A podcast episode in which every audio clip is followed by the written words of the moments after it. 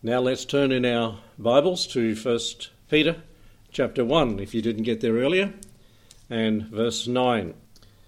We've seen in our prayer study in midweek, our Bible study midweek, we've seen several things from this portion the source of our salvation, verses 1 and 2, the security of our salvation, verses 3 and 4, the song of our salvation, verses 6 to 9. Today we look at the saints of the Old Testament and our salvation. We search the scriptures with them. And this is the title of this morning's message Searching the Scriptures. Not only did the saints of the Old Testament inquire about what was coming and this mystery that was coming, but the sons of God, the angels, looked into these things. They marveled that the, their Lord, the Lord Jesus Christ, would suffer as he did. And uh, they must have wondered how much he loves human beings. Well, as far as an introduction to this, I'm going to read a portion of what Warren Wiersbe wrote concerning this portion of Scripture. He said, The amazing thing about salvation is that we're waiting for Christ for our salvation to be complete. It was a part of God's plan for us for or from eternity. The Old Testament prophets wrote about this salvation, studied it closely, that, that God had revealed to them. They saw the sufferings of the Messiah and also the glory that would follow, the sufferings and the glory, but they couldn't fully understand the connection between the two. In fact, in some of the prophecies, the Messiah's suffering and glory is seen in the same verses. When Jesus came to earth, the Jewish teachers were waiting a conquering Messiah who would defeat Israel's enemies and establish the glorious kingdom of David. Even his own disciples were not clear about the need of his death on the cross, according to Matthew 16:13. They were still inquiring about the Jewish kingdom after his resurrection in Acts 1 verses 1 to 8, and we'll look at these verses in a little bit. If the disciples were not clear about God's program, certainly the Old Testament prophets could be excused. God told the prophets that they were ministering for a future generation between the sufferings of Messiah and the return in glory when he comes. What we call the church age. The truth about the church was a hidden mystery in the Old Testament. The church was not in the Old Testament. Ephesians 3 1 to 13. The Old Testament believers looked ahead by faith and saw, as it were, two mountain peaks Mount Calvary, where Messiah suffered and died, Isaiah 53, and Mount Olivet, where he will return in glory, Zechariah 14, verse 4. And we have a little graph to put up, and you can look at that as we go along. And uh, they say a picture is worth a thousand words. Well, maybe that's all you need for the sermon today. Have a look and see. It's simply put, and you'll be able to fill in the blanks and put the scripture verses in the appropriate places in, in that picture there.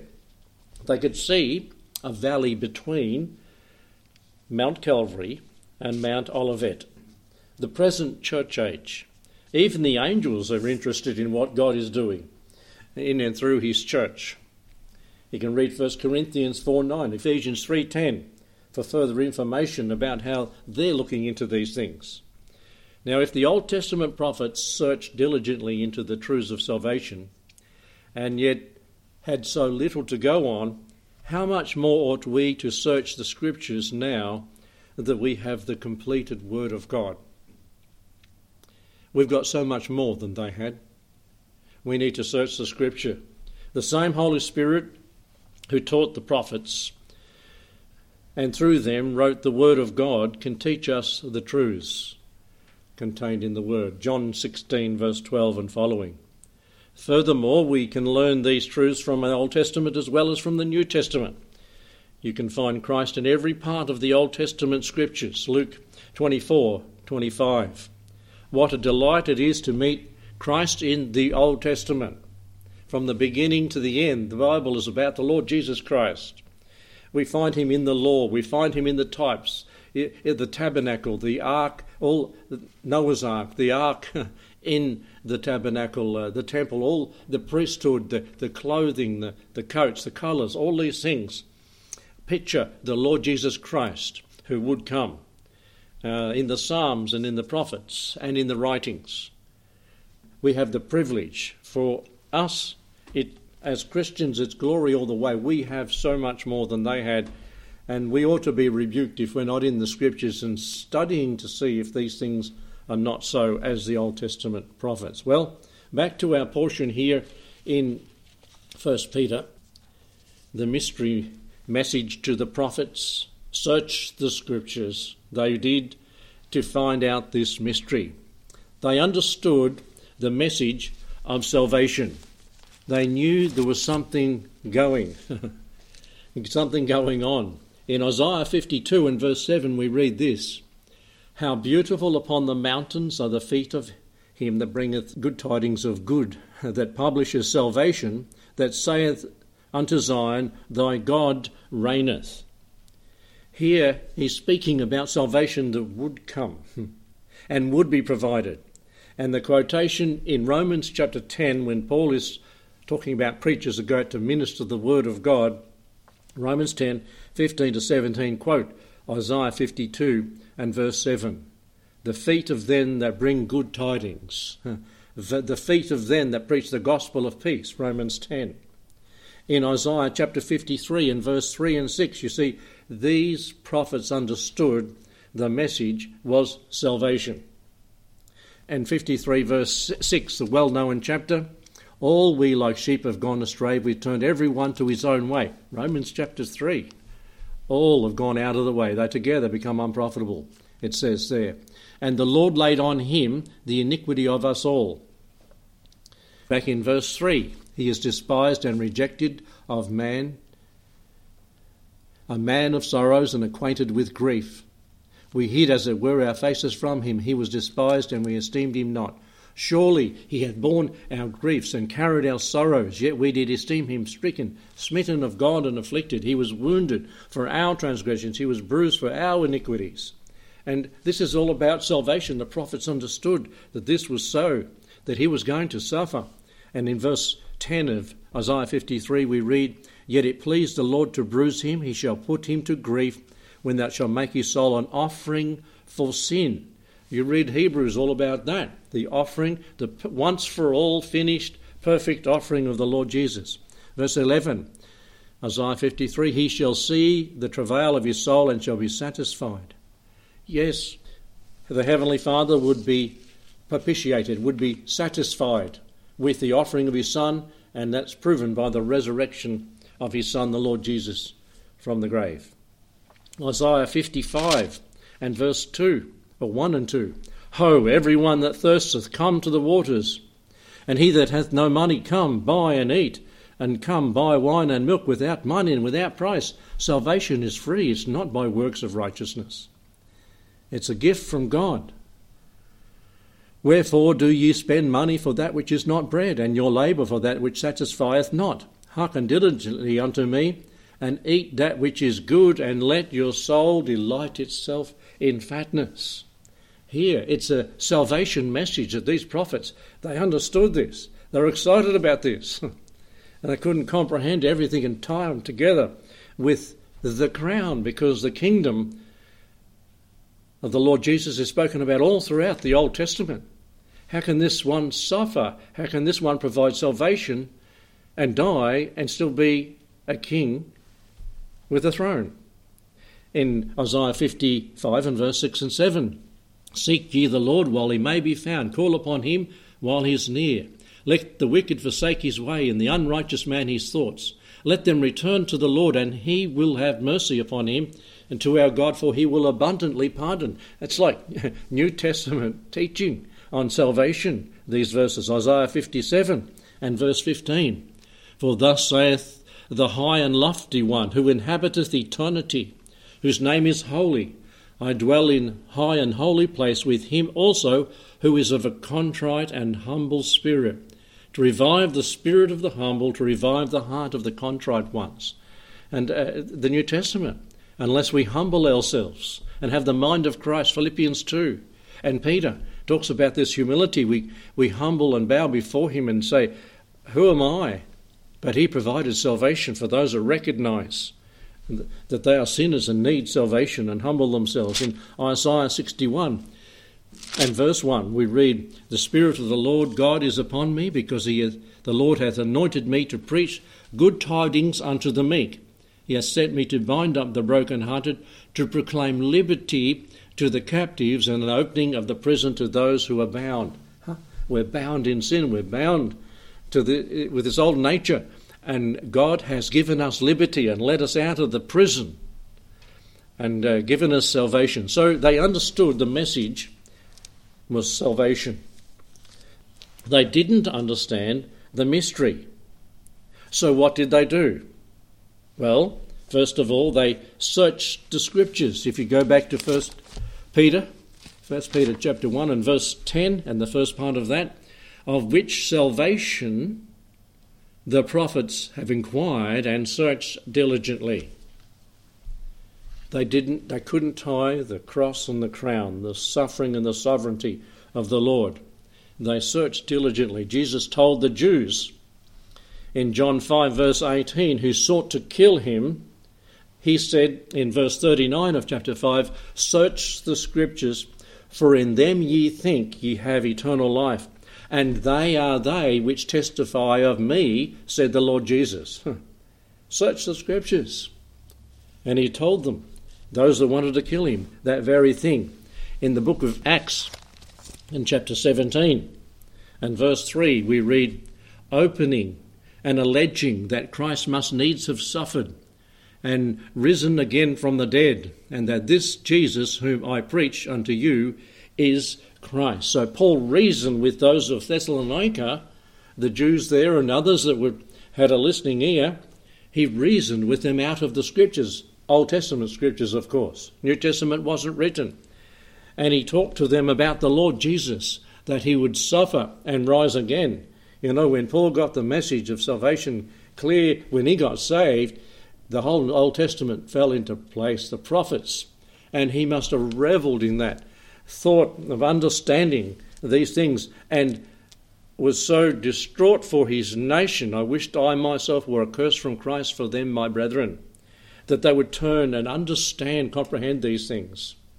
Um, in verse 4 of Acts 17, and some of them believed and consorted with Paul and Silas, and of the devout Greeks a great multitude, and of the chief women.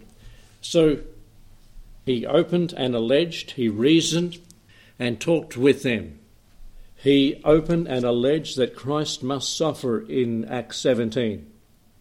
And in verse 11 of chapter 17 of Acts, these were more, more noble than those in Thessalonica, in they they received the word with all readiness of mind and searched the scriptures daily whether these things were so. What was on? There was a search for truth. and the prophets didn't understand the mystery, they were searching for this. Paul got it. He understood what the prophets were saying. And it comes through the searching of the scripture. 2 Timothy 2:15 we know that verse. Study to show thyself approved unto God a workman that needeth not to be ashamed rightly dividing the word of truth. We're to search the scriptures. As the prophets did then when the Lord Jesus was about to come we're at the other end. They were before the cross. We're before the crown. We need to search the scriptures to see whether these things be so. It is true, it is in the scriptures. That they didn't understand, so they searched the scriptures. They didn't understand, so they summarized dutifully. They searched the scriptures diligently and they summarized the scriptures dutifully. In verse 10, back there in 1 Peter, we have this written, the second part of that, of which salvation the prophets have inquired and searched diligently, who prophesied of the grace that should come unto you. The grace was coming, that grace was coming. They, they comprehended that. That's what they summarized. Great grace was coming. They lived under the law. They lived when things were not like they are now.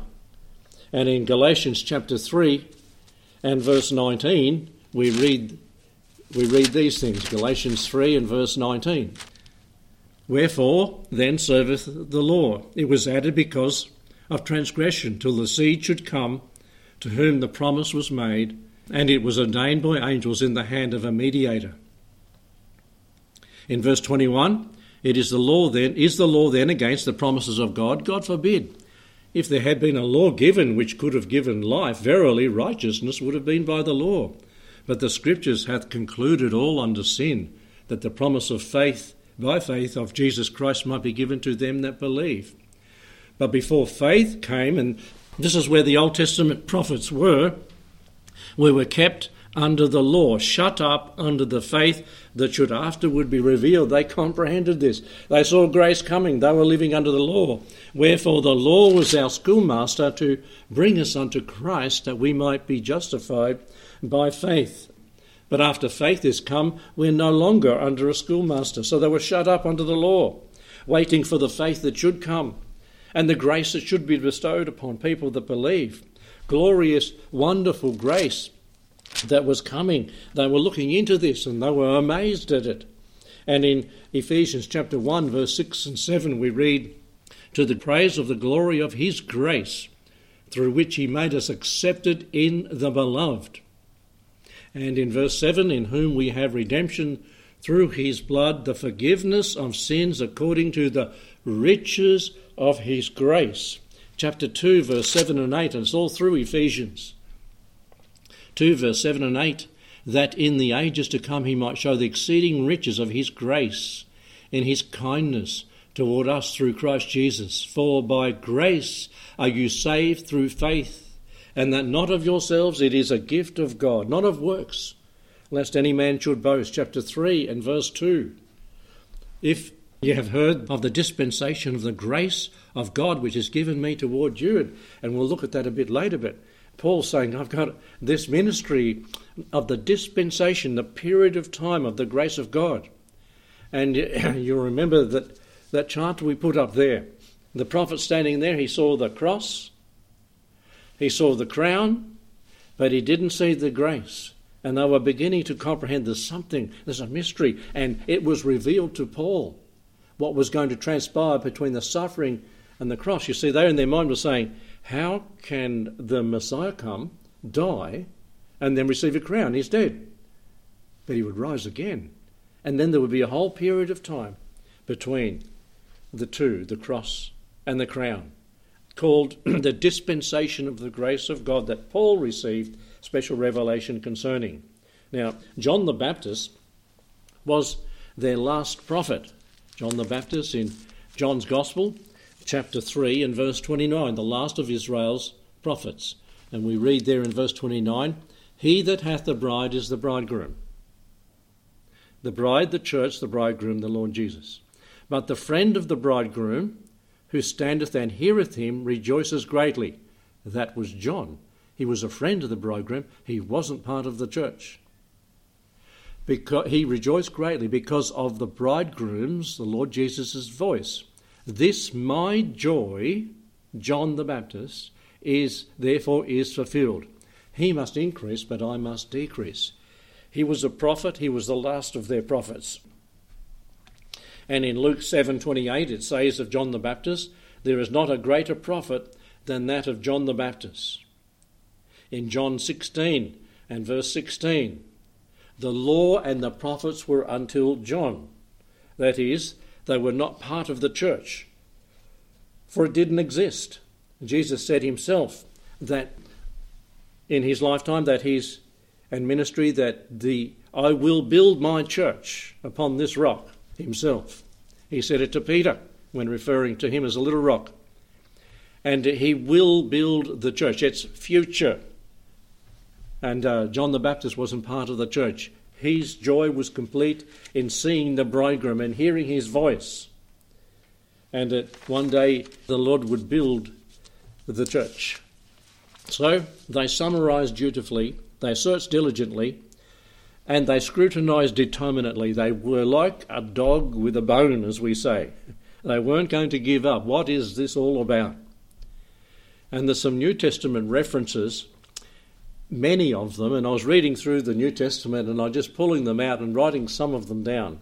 Matthew 13, 16, and 17 says, But blessed are your eyes, for they see, and your ears, for they hear. For verily I say unto to you that many prophets and righteous men have desired to see the, those things which ye see and have not seen them, and to hear the things which ye have heard and have not heard them.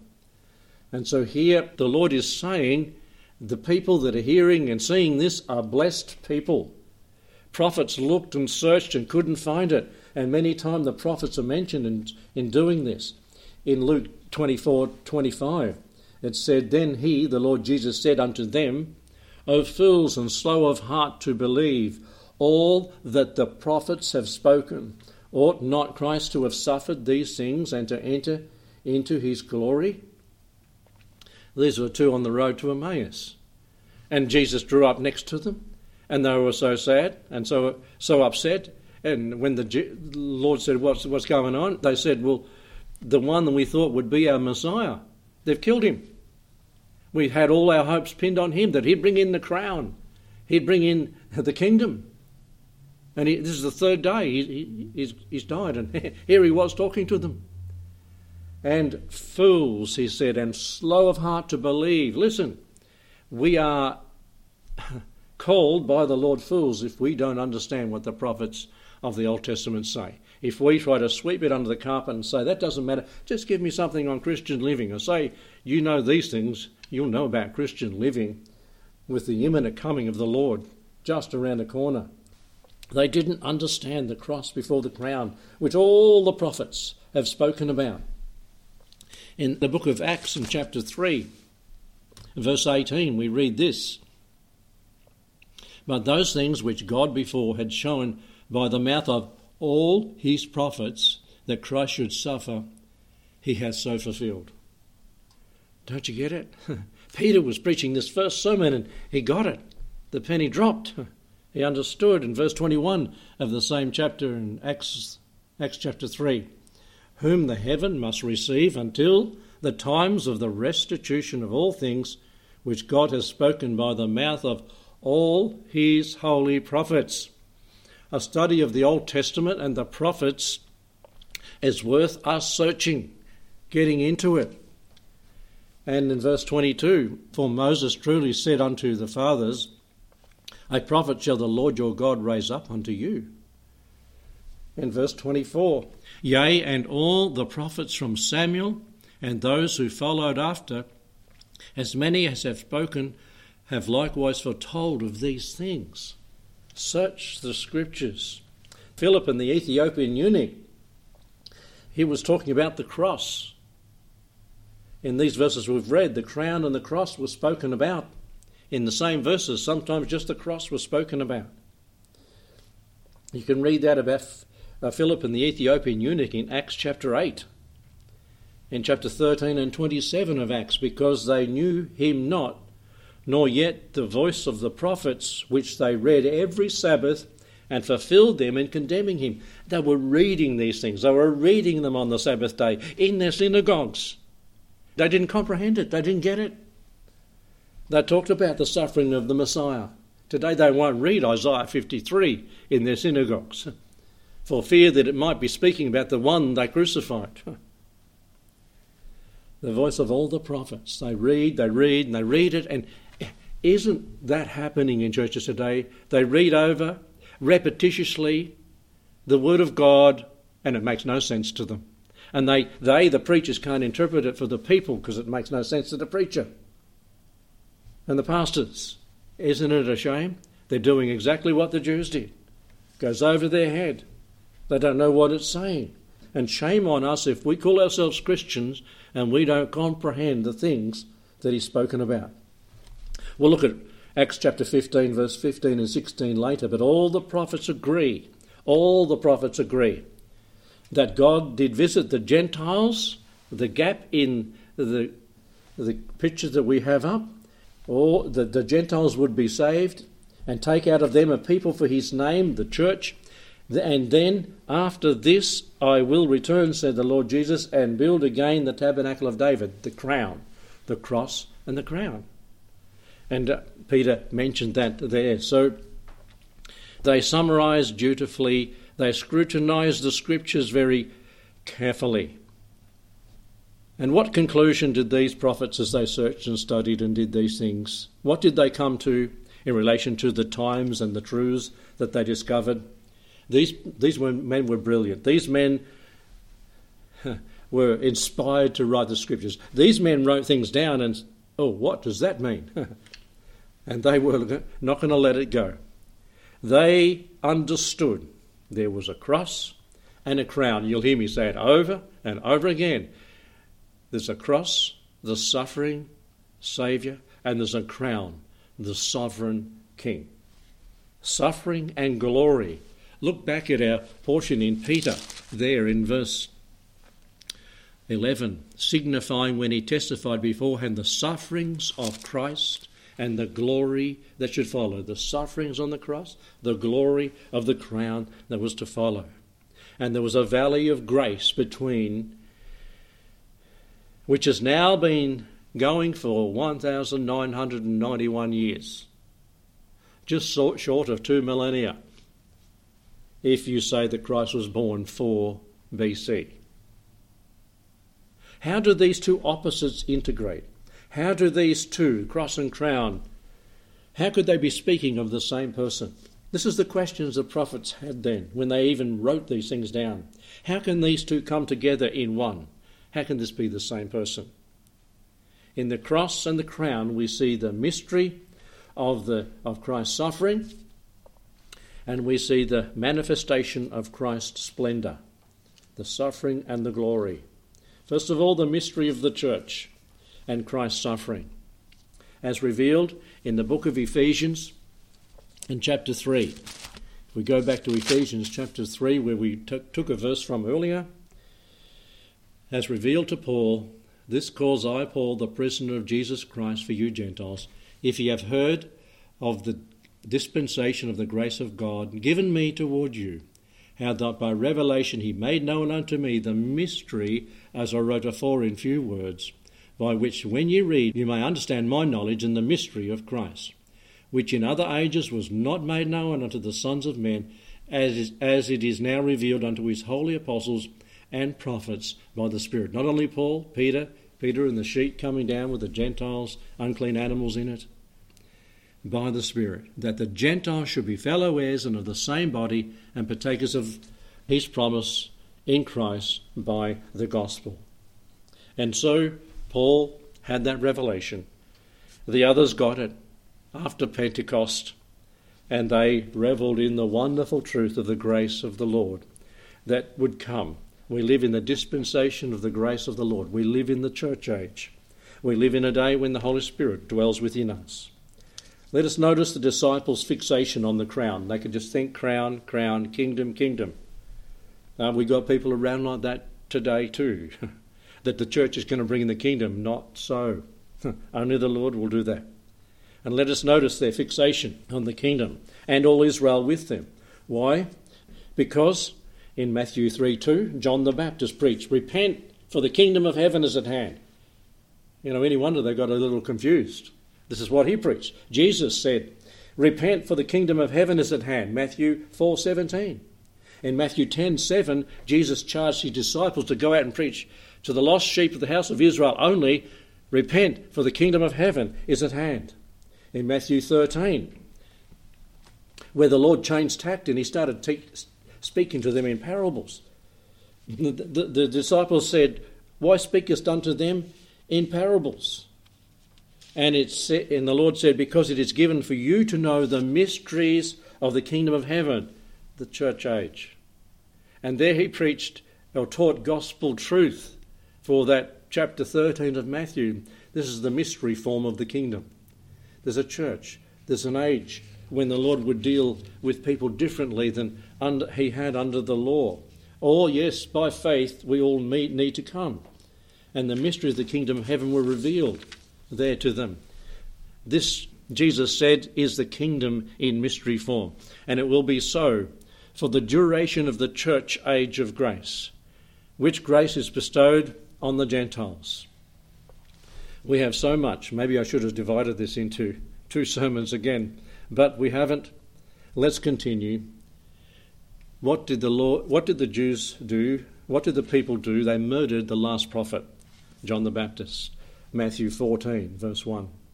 They rejected the offer of the king and his kingdom in Matthew 5. There, so it's the scriptures, the Lord said, For in them ye think ye have eternal life, and they are they which testify of me. And what did they do? They ended up murdering him at the end of the gospel accounts. You find that. Peter, just after the Lord had asked the question, Who do you say that I am? And Peter said, Thou art the Christ, the Son of the living God. And the Lord said, Blessed art thou, Simon and Barjona. Flesh and blood has not revealed this unto you. And wow, you know, quite a quite one for Peter. And just a few verses later, in Matthew 16, 21, 23, where the Lord said he was going to go and die and suffer at the hands of wicked men, he was going to die a death, a cruel death. And just after at this time, Peter took him aside, and we haven't time to look at it. You can look at it in Matthew 16. He took the Lord aside and rebuked the Lord. Yeah, he's a man telling God what he should be thinking and, and what's planned ahead. You see, the fixation that Peter had there's a crown, there's a kingdom. Hmm. And the Lord said, I'm going to die. No, Peter said, No, you're not. No, you're not. And you know what the Lord said to Peter? Get thou behind me, Satan. This is the way that I'm going, it's the way of the cross. And then in Matthew chapter 18, verses 1 and 6, the disciples argued amongst themselves who would be the greatest in the kingdom. All I could think was kingdom, kingdom, crown, power, authority. And then just a little later, in Matthew chapter 20, the two sons of thunder, James and John, got mummy, got mummy to ask the Lord for the top spot on the right and the left hand. And the Lord said, It's not mine to give. He didn't say there wasn't a kingdom coming, but he said, It's not mine to give. And here they were thinking crown. Not, not only did these two ask, but the other two in verse 24 of Matthew 20 were envious that they thought of this and asked for the spot. They all wanted to be top in the power and the struggle for authority in the kingdom. You see, they'd been taught it, they'd taught it, the, the, and John the Baptist had taught it, the Lord had taught it, repent for the kingdom of heaven is at hand, and they couldn't get it out of their mind. They had a fixation about the crown. Then in Matthew 24, verses 1 and 3, just after verse 20, uh, 37 of chapter 23, where the Lord said, O Jerusalem, Jerusalem, thou that killest the prophets and stonest them. You know, they're rejecting the Messiah. How often I would have gathered you together as a hen gathers the chickens, and you would not your house is left to you desolate. In Matthew 24, the disciples were enamored by the building of the temple that Herod that had, had built. The, the Lord Jesus called him that old fox. They were looking at the building and saying, wow, this is probably the place we're going to rule from. This is where the kingdom, the authority is going to be situated, right here at this place. And, and they were saying, Lord, look at this wonderful temple. This is the place you can come back and you, you can reign from. And they thought it was going to happen immediately and quickly. And the Lord Jesus then proceeded to tell them that there's not going to be one stone left upon another. And they were horrified. But aren't you going to bring in a kingdom? Their thinking was mixed up. They weren't listening to the word, they weren't listening to what the prophets had already searched out. They were thinking crown, Christ was thinking cross. Their thinking was stuck in a rut and they couldn't think otherwise. And then in Acts, and I'd love to look all these up, I've got them referenced here, but in Acts chapter 1, verse 6 and 7, Jesus is talking about going out and witnessing to people. Before and after the, the, that commission in verse 1 of Acts, uh, verse 8 of chapter 1 of Acts, is you know, go ye into all the world. and uh, Jerusalem, Judea, Samaria, uttermost parts of the world. But in between there, the disciples weren't in sync what, with what the Lord was saying. This is after death, burial, and resurrection. The Lord is talking to them, and they said this Wilt thou again restore to us the kingdom? What were they thinking? They were still thinking crown.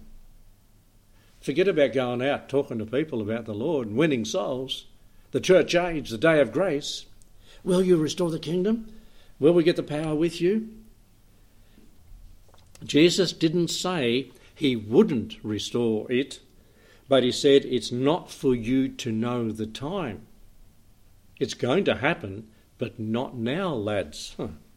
In Luke 24, verse 13 to 32, Jesus spoke to those two sorrowful saints, those two miserable men on the road to Emmaus, who said, We trusted that he would, it would be he that who should have redeemed Israel, but he's dead.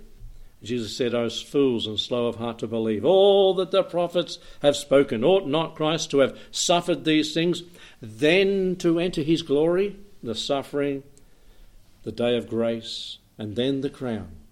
They didn't get it, neither do millions of Christians get it, neither do majority of clergy today get it, neither does Christendom get it. In general, they're stuck in a rut of ritualism and allegorical interpretation coming from Origen and Augustine way back then and haven't got out of the rut. Peter said of these people, that are stuck in a rut. 2 Peter 3:16 that they are unlearned and unstable. They wrest or twist the scriptures as do the to their own destruction. Well, the manifestation of Christ's crown and sovereign coming. Peter declared that Christ would visit the Gentiles with salvation. Let's, let's look at this one in Acts chapter 15. Simon, Peter, hath declared how God at the first did visit the Gentiles to take out of them a people for his name. The church, a people for his name, the bride of Christ, the body, the building, the New Testament.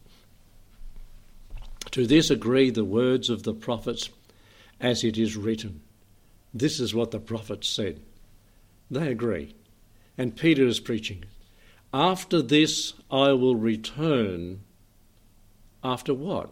after he's built the church, after he's got a people for his name. I, the Lord, will return and will build again the tabernacle of David, the crown, the sovereign king. It, it's so simple. Don't try to twist it. Don't try to allegorize it. Don't try to spiritualize it. It says what it means and means what it says. And if we had time, well, we've, we've got to make time. Romans 11 verse 25. And there's this wonderful portion of scripture that Paul is ministering to the Romans with. He said, For I would not, brethren, that ye should be ignorant of this mystery. Don't be ignorant of the mystery of the church, lest ye be wise in your own conceits, that blindness in part is happened to Israel. They are without a king, without an ephod, without a temple, without a tabernacle. They have been for almost 2,000 years. This has happened to Israel until the, the fullness of the Gentiles come in, until God brings those that were referred to in Acts 15 into the fullness of the church. The last person will get saved and Jesus will come. It's happened in part to Israel, their blindness. They're still blind, they still don't get it. Just like their forefathers in the Lord's time, they didn't get it. They want the kingdom, they want the crown, they want the power. Isn't that, isn't that the old man that, that lives in each of us? We'd rather have authority and power than humility and grace and the gospel? How sad. And verse 26 And so all Israel shall be saved. It is written, There shall come out of Zion the deliverer, and shall turn away ungodliness from Jacob. He's going to come. He's going to turn, turn them back to himself. For this is my covenant unto them when I shall take away their sins. As concerning the gospel, they're enemies for your sakes. He's talking to Gentiles. But as touching the election, they are beloved for the Father's sakes. For the gifts and calling of God are without repentance. Without repentance means they're irrevocable. God has made covenant with Israel that's irrevocable. He cannot change it. He said it and he'll do it. He'll bring them back to himself and that happens in Zechariah 12:10 with a look upon him whom they have pierced. He will make himself known to his brethren like Joseph made himself known to his brethren in Genesis 45 and they were terrified at his presence. It says there in Genesis 45 they were troubled or terrified. Well, the glory that should follow that Peter refers to back there in verse 11 of 1 Peter 1. The glory that will follow. Well, listen to it in the scriptures. Matthew 24 27. For as the lightning cometh out of the east and shineth unto the west, so shall the coming of the Son of Man be. Forever the carcass is, there will the eagles be gathered together. And immediately after the tribulation of those days shall the sun be darkened, the moon shall not give its light, the stars shall fall from heaven, and the powers of heaven shall be shaken. And then shall appear the sign of the Son of Man in heaven, and then shall all the tribes of the earth mourn, and they sh- and they shall see the Son of Man coming in clouds of heaven with power and great glory. That's what he's referring to, 1 Peter 1 11 the suffering and the glory, the cross and the crown. And Revelation 19 refers to it as well in verse 11 to 16. Where will you be when His Majesty appears, when He arrives to, to establish his, his kingdom? The disciples got it all mixed up. They eventually got it right. At Pentecost, they could see what it was about the church, New Age, was established, the grace of the Lord was bestowed. Where will you be when His Majesty appears?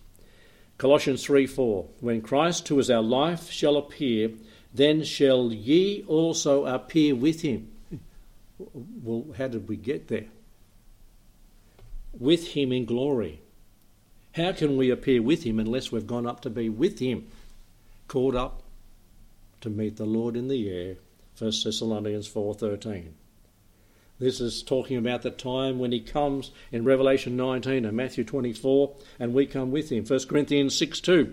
Do ye not know that the saints shall judge the world, the world, and if the world shall be judged by you, are ye unworthy to judge the smallest matters? 1 Thessalonians 3:13 To the end he may establish your hearts unblameable in holiness before God, even our Father, at the coming of our Lord Jesus Christ with all his saints. He's, he's coming with his saints. We're already up there. How do we get there? 1 Corinthians 15 51 to 58, 1 Thessalonians 4 13 to 18. And in Revelation 19 14, and the armies that were in heaven followed him upon white horses, clothed in fine linen, white and clean. And fine linen is the righteousness of saints, the saints of the army that come with the Lord in his glory to be crowned the coronation of the king. will be there, will be with him. And lastly, Jude 14 says, And Enoch also, the seventh from Adam, prophesied of these things, saying, Behold, the Lord cometh with ten thousand of his saints. Where will you be? I pray that you'll be with him, coming with him, as he is coronated. Uh, the coronation of the king happens at Jerusalem. On that day he comes, defeating all his enemies and establishes his kingdom. What a wonderful thing. If you're not a Christian, this might have gone right over your head. If you're a Christian, it might have gone right over your head, and it shouldn't be so, because we should be studied in the Word. Read the Word of God. Come to faith in Jesus Christ if you're not a Christian, and be part of this wonderful thing that's going to happen in the near future. It's God said it, it'll happen. God bless you as you consider some of the thoughts of today.